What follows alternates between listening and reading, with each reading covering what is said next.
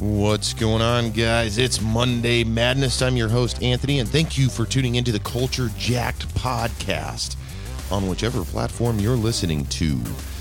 Today, I've got an assortment of stuff we're going to be discussing. Primarily, we're going to be focusing on the incredible Todd McFarlane, not Seth, Todd McFarlane. We're also going to be diving into a little bit of news and as always, I'm sure I have a couple of tidbits referring to the Friday show in which Dustin dived into all kinds of news and, of course, the recasting of the X Men team there. If you guys did not catch that, make sure and jump back to that episode so you can catch up.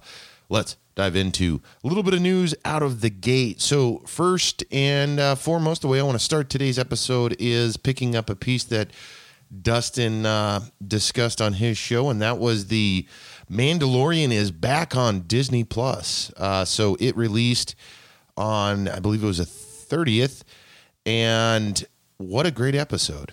Uh, they only released one as opposed to launching the whole shooting match. So I'm under the impression that they're going to be dropping episode weekly as uh, uh, a lot of other shows have done. I'm not sure why they elected to go that route, other than the the fact that it is the only new show. So they figured they could probably draw you back in week after week to maybe watch that. I don't know. But what I do know is what an incredible show. Jon Favreau, if you guys aren't familiar, is the director of the Iron Man series and he's also the primary director of The Mandalorian. And what an incredible job he has done. The first episode, I'm not going to give any spoilers, but it is, if you're a Mandalorian fan, they start off season two right, to, to put it nicely. Um, in, in other news, as far as shows go, Netflix recently announced that they're going to be doing the live action Assassin's Creed.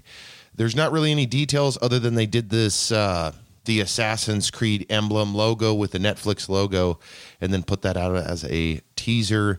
I searched around a little bit and didn't see any uh, any cast or uh, actors or anything tied to it or directors at this point.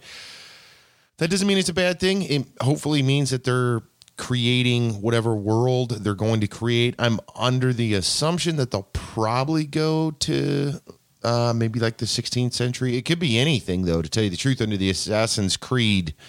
If they're following any of the video games, I mean, they've got what 500 years almost of of ability to uh, tell the story.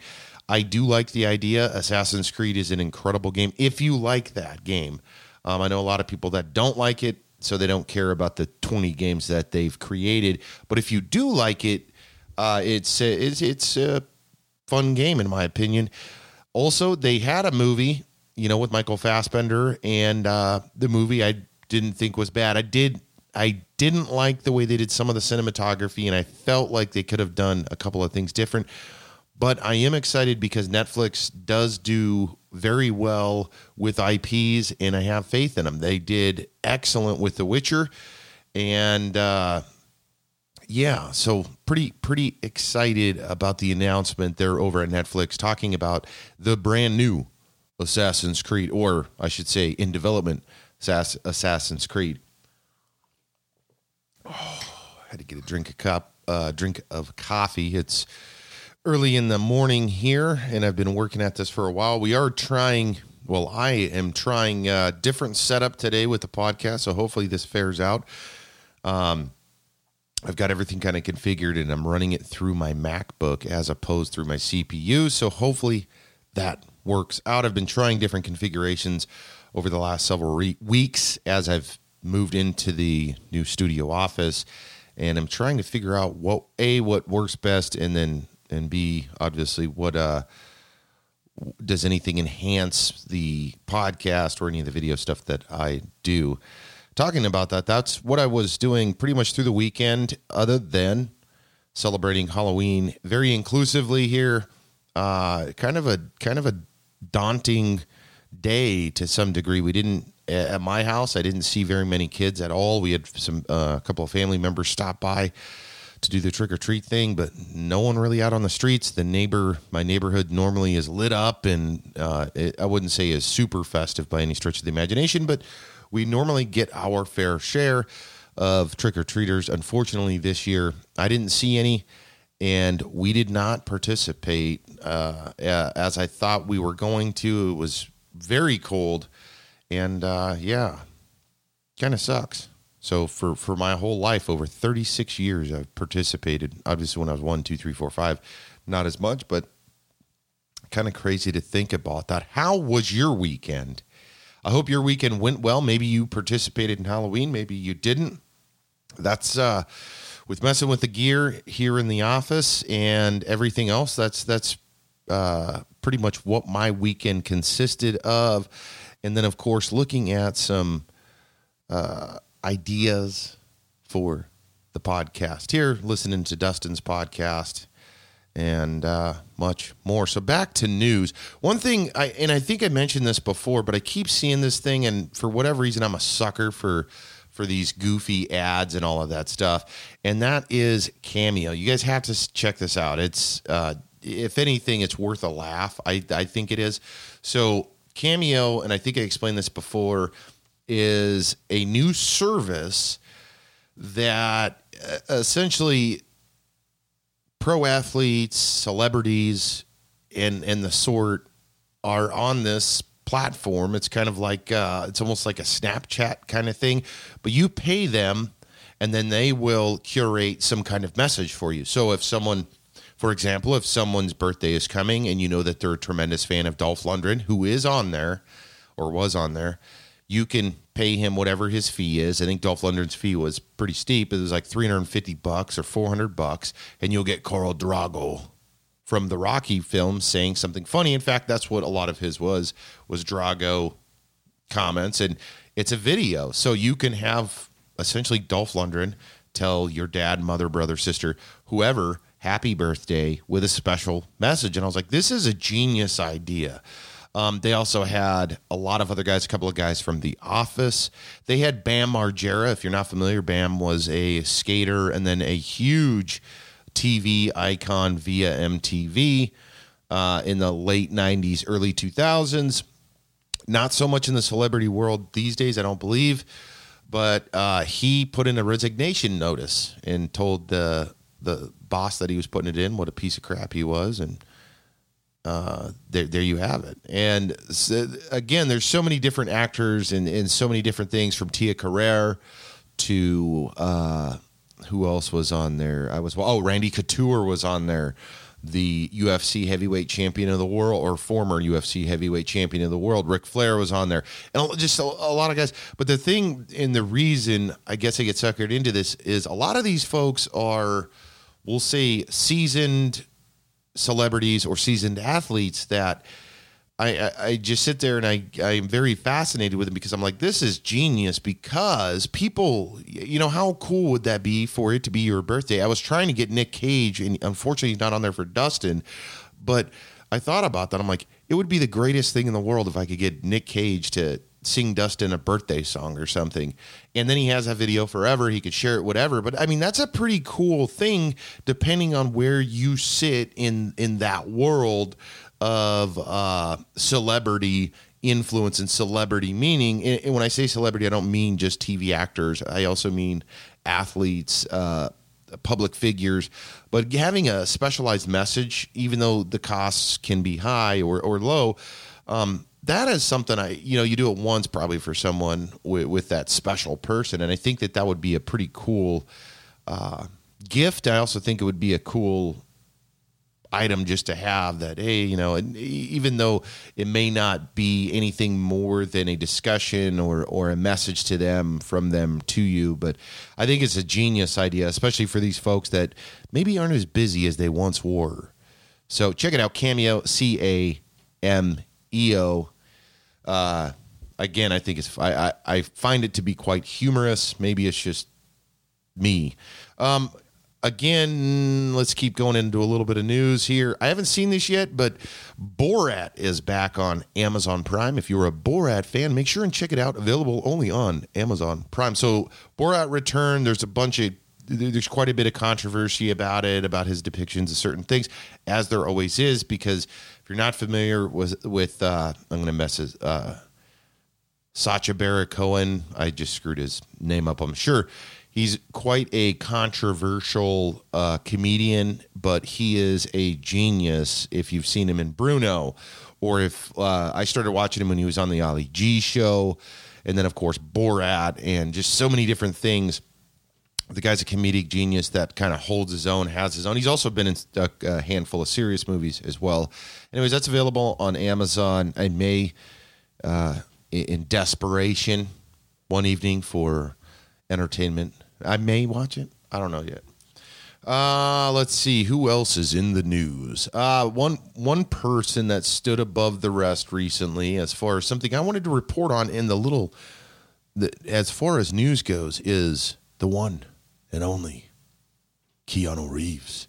So Keanu Reeves, uh, Dustin mentioned this actually in his uh, podcast there in regards to um, if he's in the MCU. Recently, there was quite a bit of I I would.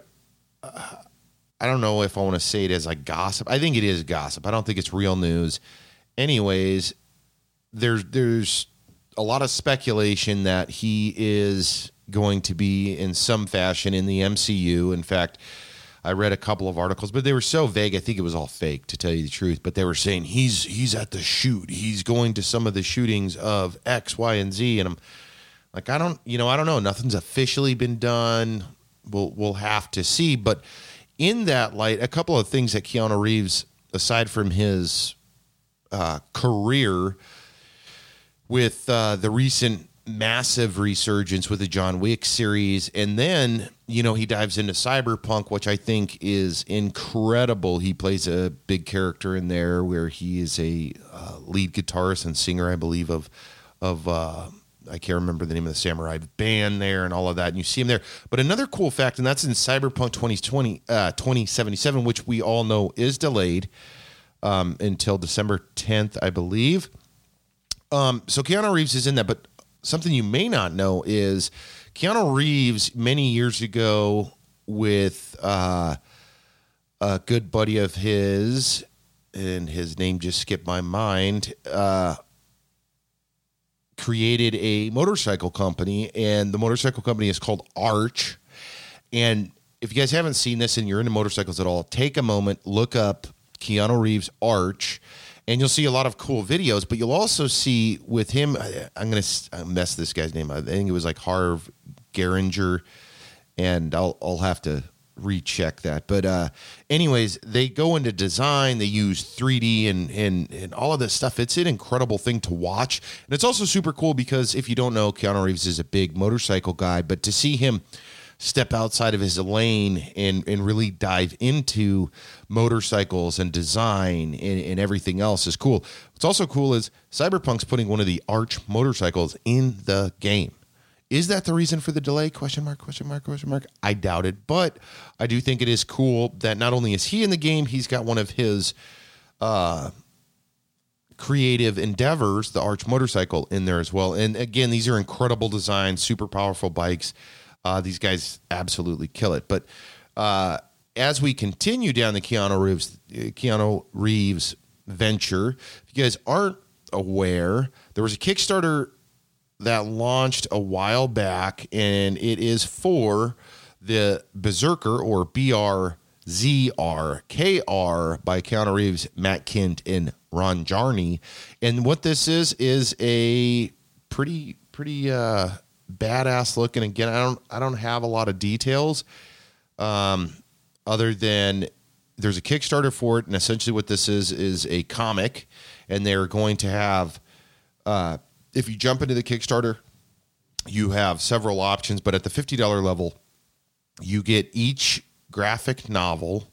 They're 120 page eaches or 384 pages total and you get each volume. So there's three volumes, and it's essentially this like Ronin like badass looking character.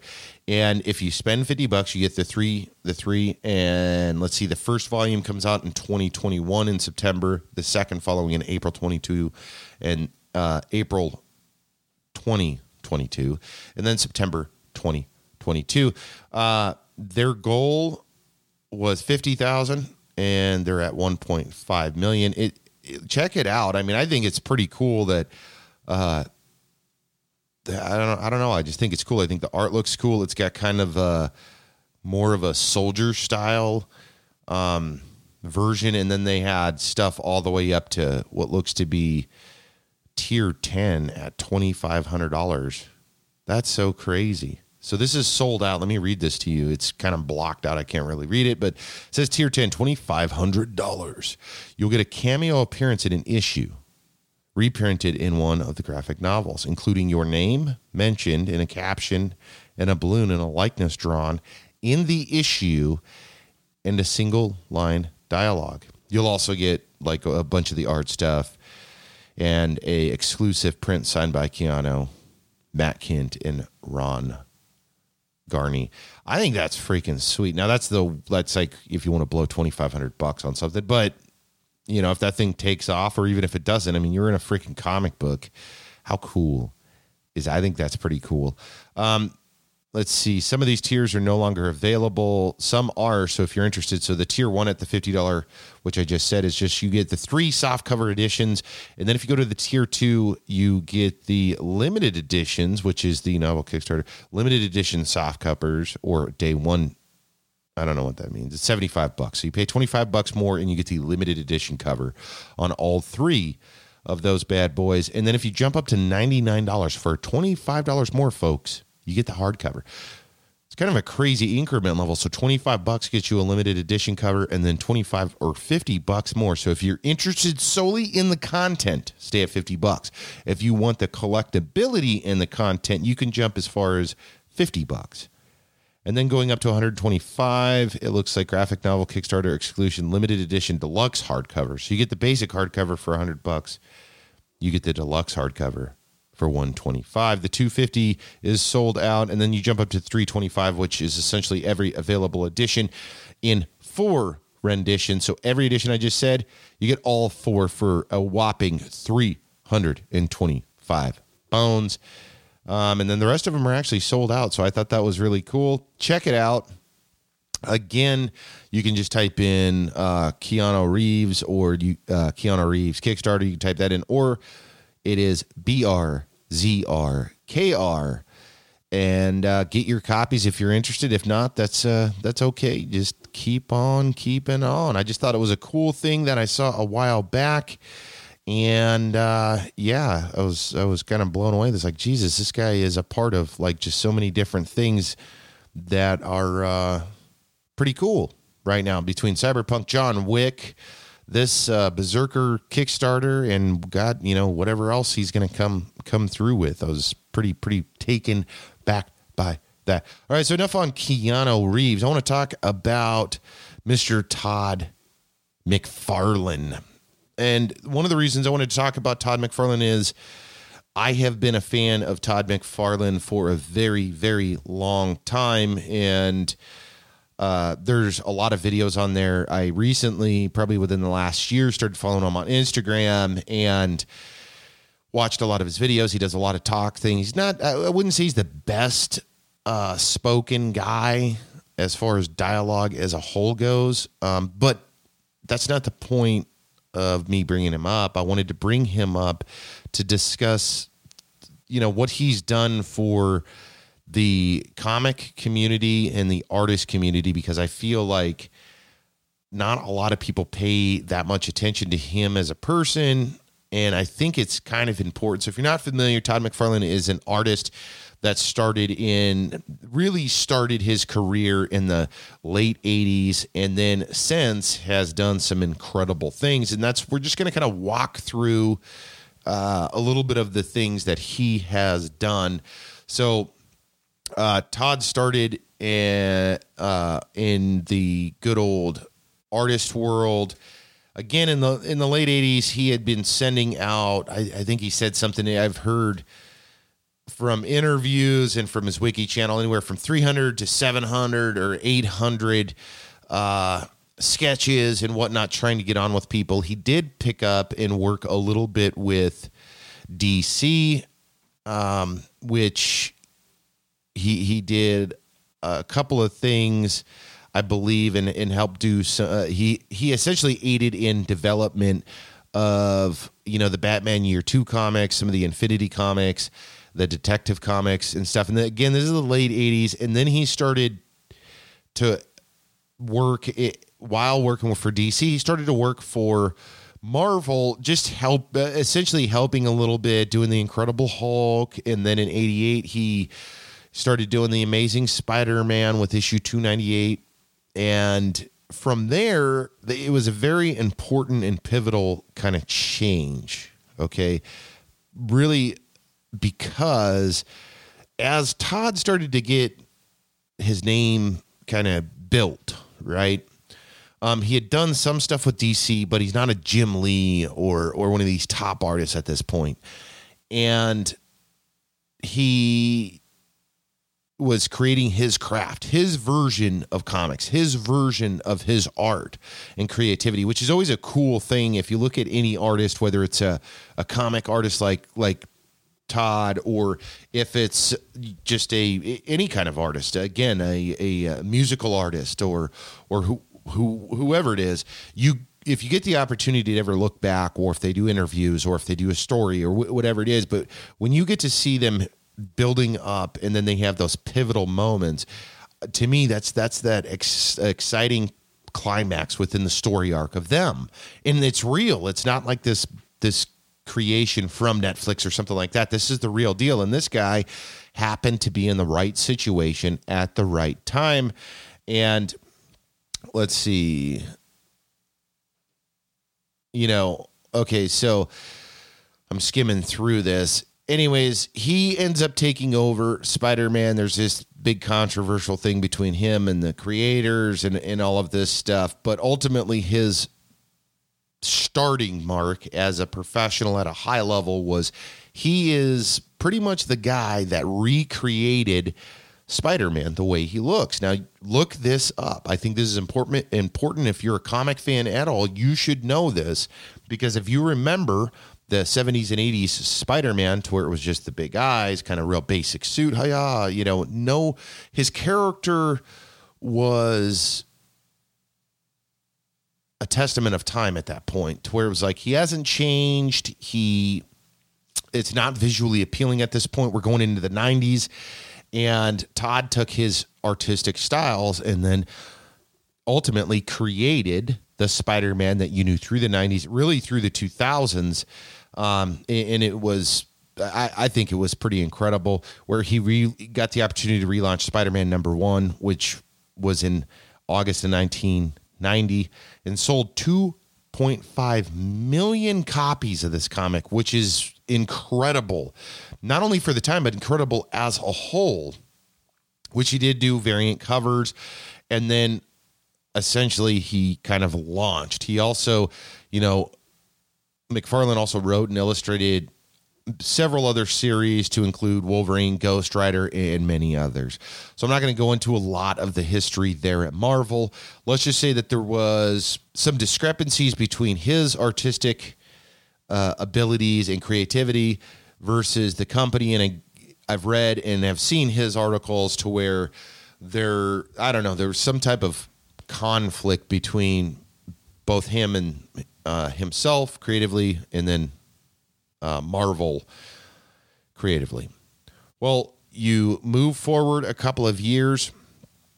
And by this time, McFarlane's making a pretty big name for him. He's done big things. I mean, if you're if you create the new Spider-Man and it sells 2.5 million copies in the early 90s, you just created a pretty significant wave. Now there was again there were some issues because they didn't uh there there was creative people that didn't like his stories. Some thought he was a sloppy artist. His his uh, development wasn't good as far as story arc goes and page to page. You can read about all this if you want to, um, or watch some of the footage that's available with him talking about it and others talking about it. He did interviews with Stan Lee at the time and, and many others. So you jump forward to 1991, 92 era. There again, there's this tension between McFarlane decides I'm going to leave Marvel. which to some it may sound crazy, right? This is the 90s. He just sold 2.5 million copies of a comic and he's he's got the ability to work on this and that and but his creativity is being uh, essentially quenched by the big Marvel. Well, him and a group of other artists, six to be exact, decided to create let's create uh, image comics. And what image is going to do is be essentially the I, I i'm hesitant to say publisher but the overarching company. And then what we're going to do is is allow artists to work under that name and create their own. They own the rights because that's another thing. If you work for dc or marvel when you create characters you don't own those rights. So all of the publishing all of the money that you make uh, goes to dc other than your contracted agreement that you have with them. So if you're making, we'll say $100,000 a year as an artist and you have to do three comics, six comics, whatever the deal is, that is what it is. So no matter what you create, it's their IP, not yours. Um, so McFarlane and six others create an umbrella company of sort, which is called Image Comics. Now you may be familiar with Image Comics. You probably you probably are.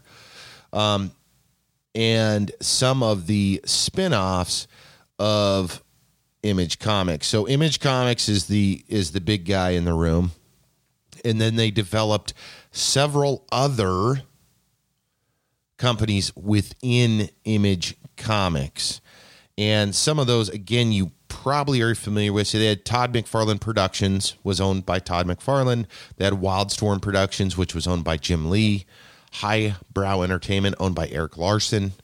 You also had Shadowline by Jim Valentino, Top Cow Productions, owned by Marc Silvestri, and then Extreme Studios. Now, I'm going to not list th- through all of that because it's just too much, too much crap, too much stuff going in there. But uh, as you can imagine, obviously Todd McFarlane had a couple under him, which was Spawn being the big one. Um, let's see, Larsen or Highbrow had Savage Dragon, which was another very long running comic. Uh, Liefeld and others had you know comics like uh, or excuse me Jim Lee and Wildstorm. You if you were into comics in the '90s, you probably know what Wildcats are, right? Youngblood and Savage. Uh, you know, let me keep going here. There's a couple of other ones. Top Cow Production is one I'm familiar with. I was also familiar. Actually, have I believe I have some Wildcat comments comics, but Top Cow, you had uh, Witchblade, and those uh, Ascension or whatever that series was called, and that was a pretty big series at the time because of the extreme and crazy art and a lot of others. The Maxx came from them. They also did a little comic called The Walking Dead, which I thought was really cool. Um, and and so th- that is what those pooled creative minds um, built together, and with that created quite a few issues because they're the way that they built that umbrella company is the artists were getting paid a hell of a lot more. So instead of forty thousand for a comic or ten thousand for a comic or three thousand, and Todd McFarlane talks about this in several several uh, videos, to where yeah they would get a cool comic, but they would pay the guy out under the rights of their own comic because essentially. And, and again, they're not really a distributor; they're just the mothership uh, would only take a small part. Meanwhile, the artist, in owning the rights and everything, has the ability to do what they want with their IP, and their paychecks went from you know 10,000, 20, 30,000 to 250,000. So one of the things that he discussed was a lot of these guys would do one thing, get their paycheck, and then the next thing you know, he'd be talking to them on an island, and they're not returning. So Image Comics was formed with all of those those sub sub uh, companies below it, creating a pretty big, uh, a, a pretty significant jump ahead of most. So and I'm trying to find these numbers here because it they ended up making up or they ended up ultimately turning this into the number three comic producer in the world under Marvel, DC, and then Image Comics as a whole became that.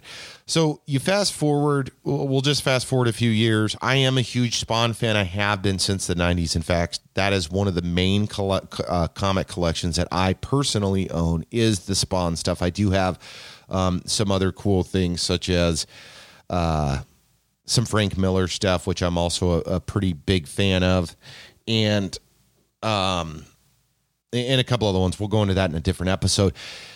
Anyways, you you move forward, and some of these groups disbanter. Um, Top Cow keeps doing his thing. In fact, they started growing quite a bit. Uh, you know Todd McFarlane, they they kind of do their his thing, and then some of the other guys just kind of essentially peter off. Jim Lee kind of goes and does his thing, and Jim Lee's an incredible artist, by the way. If you're not aware, let's see, I'm trying to move, keep moving here. So, in addition to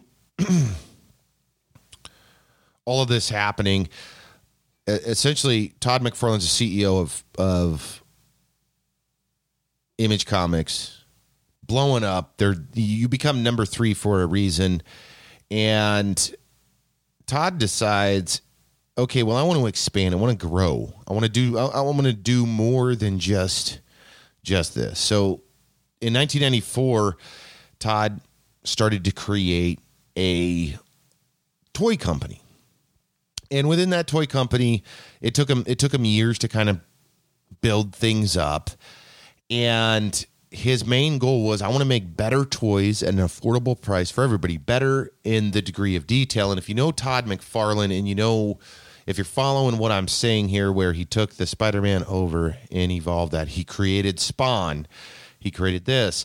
These artists, not just Todd McFarlane, but a lot of these artists, they wanted to push the envelope from what was in the current preview of everyone. And so Todd took that same mentality with toys and said, well, why you know, there, at the time he was having not in 94 but years later once he started to kind of grow and to actually start doing something with his toy company he started to notice the decline in, in i guess functionality between all of the groups and the ips and so naturally it lent himself to the ability of okay i want to diversify i want to do things different and so to make a long story short he started mcfarlane toys which at this point, I think they're like the fifth or sixth largest toy manufacturer in the world.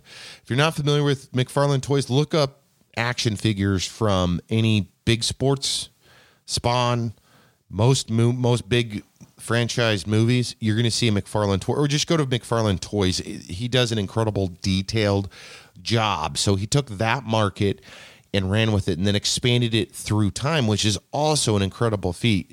If you guys haven't seen it again, a McFarlane toy, check it out. He also had started Todd McFarlane Entertainment, which, uh, you know, I don't know. I, I, I would, it, there is success there. It's not some crazy success, but as you know, they did the uh, Spawn film or in conjunction with New Line Cinema, they did the the Spawn film, which for it was not the best movie by any stretch of the imagination, but he walked away. I think they got like a 20, 30 million dollar profit. And at the time, I mean, that's, that's uh, a fair profit. They also did the HBO Spawn series, which is pretty cool. Um, they also, uh, his production company also did a handful of other things in his or a studio production to include uh, they did the music video for do the Rev, uh, do the evolution with Pearl Jam, which I thought was cool in '98, and Rolling Stones included it in the t- uh, 2012 list of greatest animated videos ever made. They also did one that I am familiar with. Dustin, I'm sure is familiar with, and many many uh, many kids of the '90s are familiar with, and that's Freak on a Leash by Korn. So he also uh, did it, he played a role in creating that video. He also did the illustration for that too, and at the time that was a huge thing. Uh, and then there's a handful of other ones. There, it's just such an interesting deal. One of his one of his things in the '90s when he was creating his toy company to jump back there for a moment. He wanted into the uh, he wanted to get into the sports world and didn't know how. And he talked to a few people and they they weren't really taking him serious because at the time he was doing action figures and this and that. So he thought to himself, okay, I'm doing pretty good, doing pretty good with Image Comics, with uh, the the toy company at the time was doing very well uh, main distribution lines were at the time at Toys R Us, which was in the 90s and even the early 2000s. You get your toy at Toys R Us and you're doing something very, very right. Um, and then, like I said, 98, he's trying to figure out how, how do I get in the sports world? Because as we all know, sports in the 90s, 2000s was huge. And they only had those like goofy ass toys, like G.I. Joe esque toys that really didn't do justice to the players or the league or anything of that sort. So he decided, okay, well, I'm going to go after MLB first, and I think a way that I can get their attention and to, for them to take me serious as a person, as a part of sports, because that, that was the thing he was fighting was like, this guy doesn't have anything to do with sports. Why do we want him to create toys or, or play a role in sports? And so he did it. He went after it and he spent, um, what did he spend? Let's see. He paid $2.6 million at auction for the St. Louis Cardinals first baseman Mark McGwire's hit for the record breaking 70th home run ball. I was in junior high when that happened, and that was an epic series where Sammy Sosa and Mark McGwire went after the home run just the the home run records in a season and all of that and then he went and paid 175,000 for the Sammy Sosa 66th home run ball and then also acquired for $517,000 the Barry Bonds record breaker 73rd home run ball. So after doing that, guess what happens, right? So he buys all these things, gets a shitload of media attention, starts talking. Everybody wants to know who's this guy? Why is he buying all these these crazy baseballs um, at these uh, insane prices? Well, he got the right guy's attention because if you listen to his story, whether it was on the complex interview or past self created interviews, that was his buy into the sports world.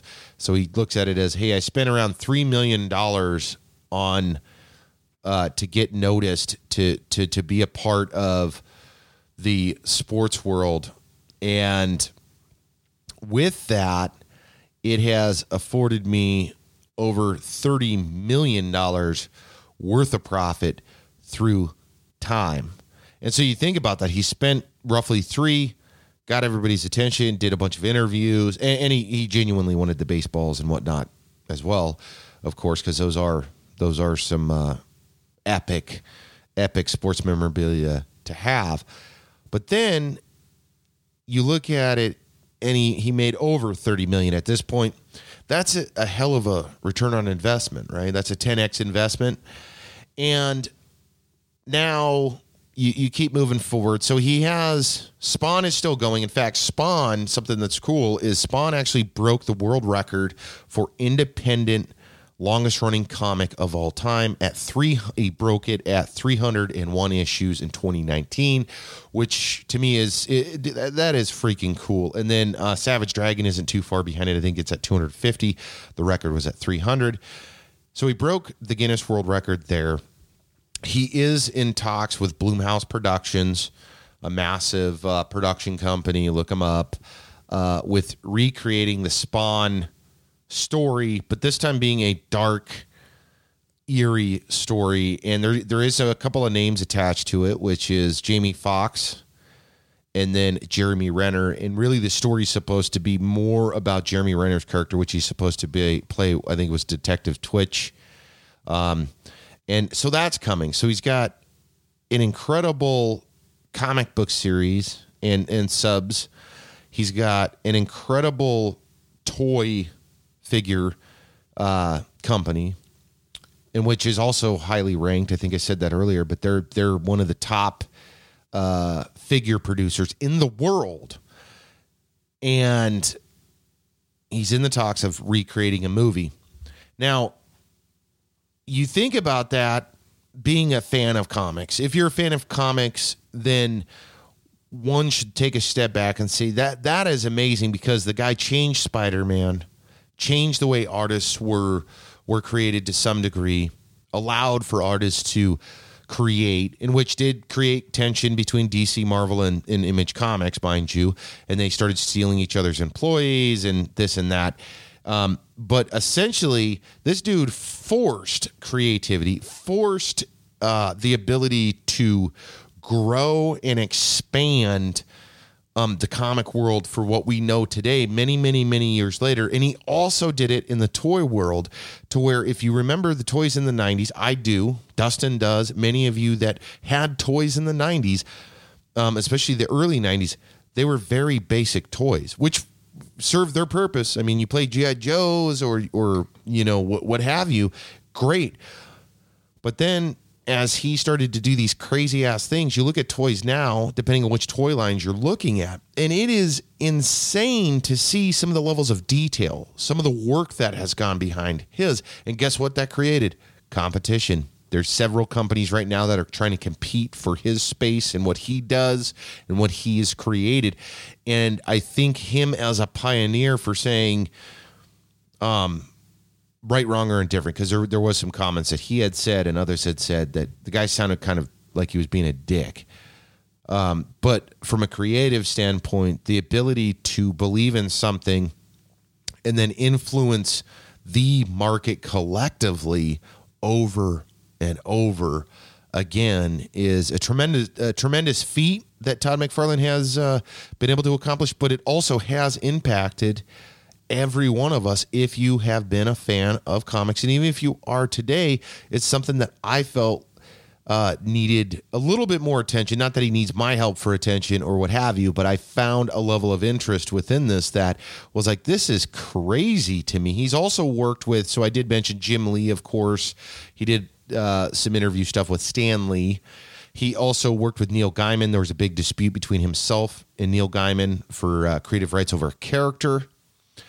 And many, many other artists. There's been many cool collaborations. Spawn with Batman with a DC merge or a DC collaboration.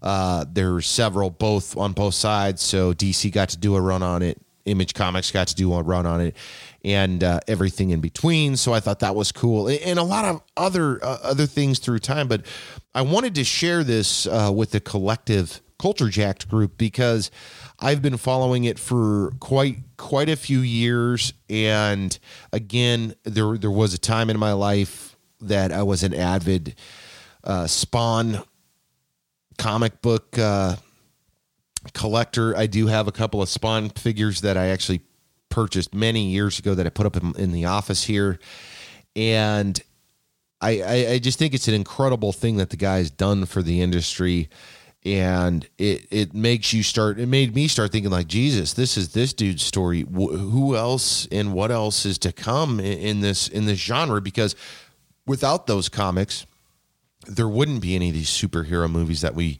love and know today. Without those comics, there would be no foundation for superheroes as a household name. And uh, the, not, and I'm not saying it was just him alone, because of course it was not. I mean, Marvel, DC, and, and Jim Lee, and, and all these other people, Neil Gaiman, and all these other guys, uh, Frank Miller, have their lane and have done a lot of incredible things. This was one that stood out to me. And again, I wanted to share it with you guys. I hope you enjoyed this uh, long ass story of me telling you about Mr. Todd McFarlane. Take a moment, check out uh, check out some of the stuff he's done on your own. Complex, if you look up Complex, Todd McFarlane, I think uh, there is a great video there. There is an interview from the 2000s that uh, he did in the Nightmare Mind of, of Todd McFarlane, or you can just go to the guy's uh, YouTube channel or or uh, Facebook or Instagram. The guy posts regularly, and the cool thing is, is he likes explaining shit, and like he'll tell you, this is the new guy, and this is the reason why, and blah blah blah blah. blah. I, I I don't know. I kind of like it. I, I, like how he does that. I like how he uh, invites you into what he is doing uh, creatively and and talks about a lot of this stuff. And also, he also has a Kickstarter going as well uh, to re. I believe it was the recreation of the original Spawn characters, and it's pretty cool. You can check that out again if you are a Spawn fan. Obviously, if you're not a Spawn fan, maybe not so much, but uh, you still have to to pay the guy some type of homage for his creative endeavors and him influencing the market, well, several markets at this point. Um, yeah, pretty pretty cool stuff. All right, whew. Need to get another cup of coffee after that one, folks. Again, this is Monday Madness. I hope you guys enjoyed today's show. And don't forget, the Friday show is coming this week with Dustin. So you're going to want to make sure and tune in there. As always, please, if you've made it this far in the podcast, hit subscribe. Please take a moment on your whatever platform you're listening to and give us a review. It's very simple. You click the the podcast name up on the top. You give us whatever stars you think we we are worthy of, whether it's three stars, five stars, 20 stars, whatever, whatever your platform allows you to do. It does mean a lot to us. Also, don't forget to check us out on Facebook. We do have a Facebook page to where we do include teasers of the uh, podcast. So you get a little, little, bit of a preview, a little visual preview on, on occasion. We also do um, some stuff in between podcasts uh, that could lead up to the podcast or just some side news on what's going on in the Culture Jacked uh, preview that we uh, like to discuss here on the podcast.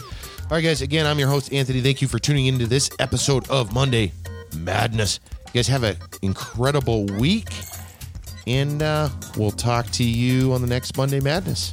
Thanks for tuning in.